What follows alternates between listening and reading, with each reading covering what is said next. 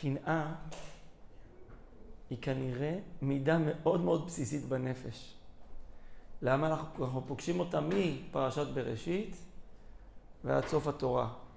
הרבה מקומות זה מפורש בתורה, הרבה מקומות זה נראה מהסיפור שמה שהלך שם זה קנאה. וחכמים באים ומוצאים קנאה. בפרשת בראשית, מי מקנא במי? ותקנא רחל באחותה, אבל עוד בתחילת בראשית. קין מקנא בהבל.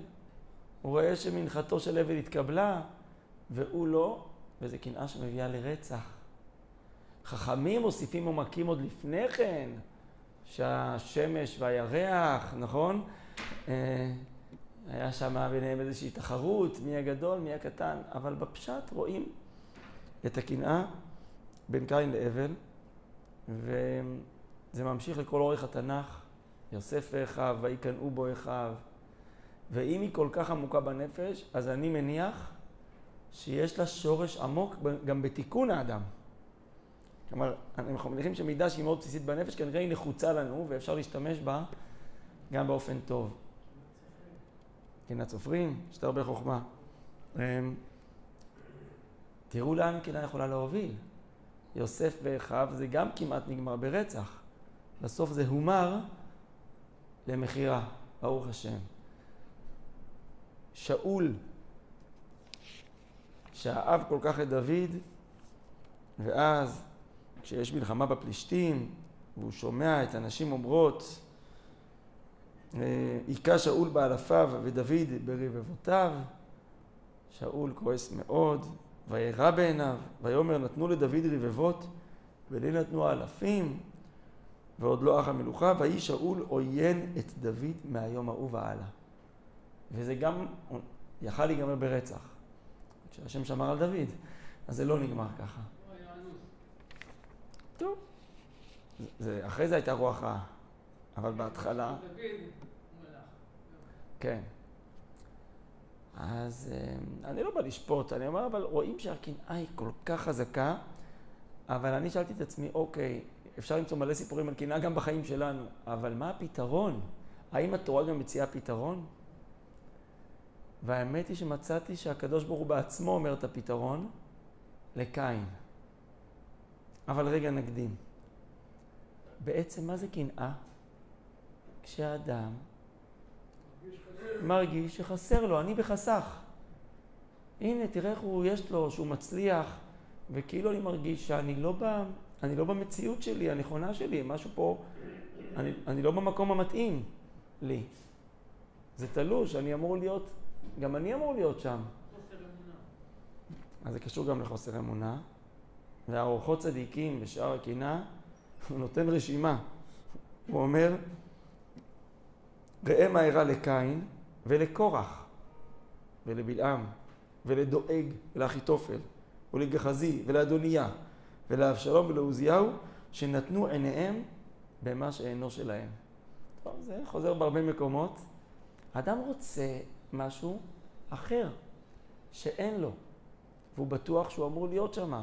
אז הוא מרגיש, אה, אה, הוא מרגיש רע עם המקום שלו, הוא בעצם לא מקבל את המציאות של החיים שלו, ואולי לכן אמרו חכמים באבות על הקנאה והתאווה והכבוד שהם מוציאים את האדם מן העולם. אתה יודע למה?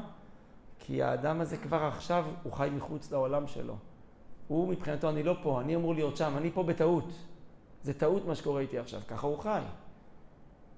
אגב, לכן, בתיקון הקנאה, נדבר גם על חיזוק האמונה, שזה כותבים הרבה הראשונים והאחרונים, אבל גם חיזוק הדימוי העצמי. הבן אדם הזה פשוט לא מספיק, איזה הוא עשיר, שמח בחלקו, הוא, הוא, הוא צריך לחזק לו את המקום שלו, ואז, ואז הוא לא יקנא. אז זה המקום השלילי של הקנאה. אבל תגידו, אין מקום, אין משהו טוב בקנאה? הרי בעצם מה הקנאה עושה? היא מסתירה לי קצת את מה שיש לי עכשיו ומראה לי את מה שאין לי. במקום להתמקד במה שיש לי, לא, אבל אין לך עדיין את זה. אז כשזה מול אחרים, תחרות, ואנחנו יודעים לאן זה מוביל. תמיד זה מוביל לאיזה... מה, בסוף משהו לא, משהו לא טוב יוצא מזה, גם אם זה לא נגמר ברצח. אבל אם זה כלפי פנים, אם האדם מול עצמו, פנימה, אומר, מה שיש בי עכשיו, זה מעט ממה שיש בי באמת, בפוטנציאל שלי, בנשמה שלי. זה גם סוג של מידת הקנאה בשורש שלה. היא מסתירה לך קצת את מה שיש לך, והיא אומרת, אתה יכול הרבה יותר. אז אולי הקנאה היא כל השורש של ההתקדמות שלנו, של השאיפה, של היכולת לפרוץ ולא להסתפק בקיים במובן החיובי של המילה. איך אמר מישהו, חבל שאדם מסתפק במועט ברוחניות ולא מסתפק במועט בגשמיות. אולי, אולי להפך. מה? כן. המדרש אומר בראשית רבה שלולא הקנאה לא היה אדם בונה בית ולא היה אדם נושא אישה ומוליד ילדים. באים להגיד, יש מקום פנימי שמרגיש שאני לא, אני לא בהמה. בא, מה, אני חי, אוכל, אם יש לי את מה שאני צריך, לא משנה כלום. יש בנו איזה רצון לפרוץ. למה? כי יש בך נשמה אלוקית. אז אתה מרגיש את ה, שוב, את הקנאה, לא במובן שהיום מדברים בו, זה אותו כוח, זה יושב על אותו כוח בנפש, שמסתיר קצת את, ה, את הצמצום הזה ומדבר על, על מרחבים הרבה יותר גדולים שאתה יכול להגיע אליהם. הקלקול מתחיל כשאני פוזל החוצה. שבמקום להשוות את עצמי אל הפוטנציאל שלי האינסופי, אני מסתכל על המכונית שלו, על התפקיד שהוא קיבל, על החשבון בנק שלה, ואז מתחיל הבלאגן. אז נכון. ואולי כל זה רמוז וכתוב במה? שקורה לקין. קין הוא המקנא הראשון שמפורש בתורה. יש עוד רמזים עוד לפני כן, בן אדם לחווה, שהאכילה אותו מעץ הדעת, גם זה נבע ממה... היא חשבה שהוא ייקח מישהי אחרת. המדרשים מכניסים, מראים לך בכל מקום את הקנאה. אבל בפשט, קין קנאה באבל. הקדוש ברוך הוא ניגש ומשוחח איתו, לפני הרצח. מה הוא אומר לו? תראו, שימו לב, מאוד מאוד, מאוד מעניין. אומר לו הקדוש ברוך הוא, למה חרה לך? הוא יודע למה, הוא מקנא. הוא אומר לו, תברר שנייה למה אתה כועס. בוא תעשה פה ברור. כי באמת גם אתה רוצה להיות קרוב אליי ושאני אקבל את הקורבנות שלך? או כי מפריע לך שהוא הצליח יותר, ואז זה משחק, משחקי כבוד. אם באמת מפריע לך שגם אתה רוצה להיות קרוב להשם, הלא אם תיטיב, סט, אני אשא פניך, תתאמץ, תעבוד, תיתן לי קורבן כמו שצריך, והכל יהיה בסדר. יש מקום לכולם. כלומר, אם באמת זה נובע מרצון פנימי להתקדם, תעשה עבודה פנימית. נפלא, קח את הכוח הזה כאילו של הקנאה, תעשה איתו תנועה. אבל אם לא תיטיב, אם זה ממקום שהוא לא באמת מסתכל פנימה, הוא מסתכל רק בהשוואות ועושה סטטיסטיקות, אז לפתח אתה תרובץ. וקין, אז בעצם הקדוש ברוך הוא אומר לנו פה את, את, את המפתח לתיקון הקנאה.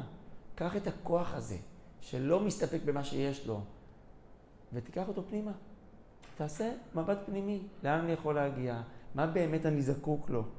מה באמת אני יכול לעשות יותר, וקח את זה למקום של הצלחה. תשגשג, תצליח, תתקדם, בטוח רק תרוויח מזה. ואולי חשבתי על זה שאולי העונש של קין הוא בעצם, איך אומרים, תוצאה טבעית של מה שהוא עשה. אתה מקנא, אדם שמקנא באחרים, הוא בחיים לא יהיה מרוצה.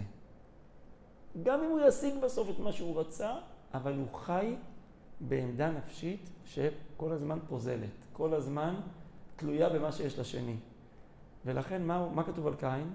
נע ונע תהיה בארץ. מוצאים את האדם מלמעלה, אין לך מקום. לא כאשר גירש אותך, כי אין לך מקום. המקום שיש לך אותו עכשיו, אתה לא מקבל את המקום שלך. אתה לא מקבל את המקום שלך, אתה, אתה אמור להיות במציאות אחרת. אני חי כל היום בדמיון. אז נע ונע תהיה בארץ. מה לעשות? אה, מי שמקנא רוצח את העצמיות שלו, לא רק את אח שלו. הוא פוגע בעצמו. אה, גם חוסר אמונה בהשם, גם אה, חולשה כנראה בדימוי העצמי שלו, ובמקום לקחת את זה פנימה, הוא לוקח את זה החוצה.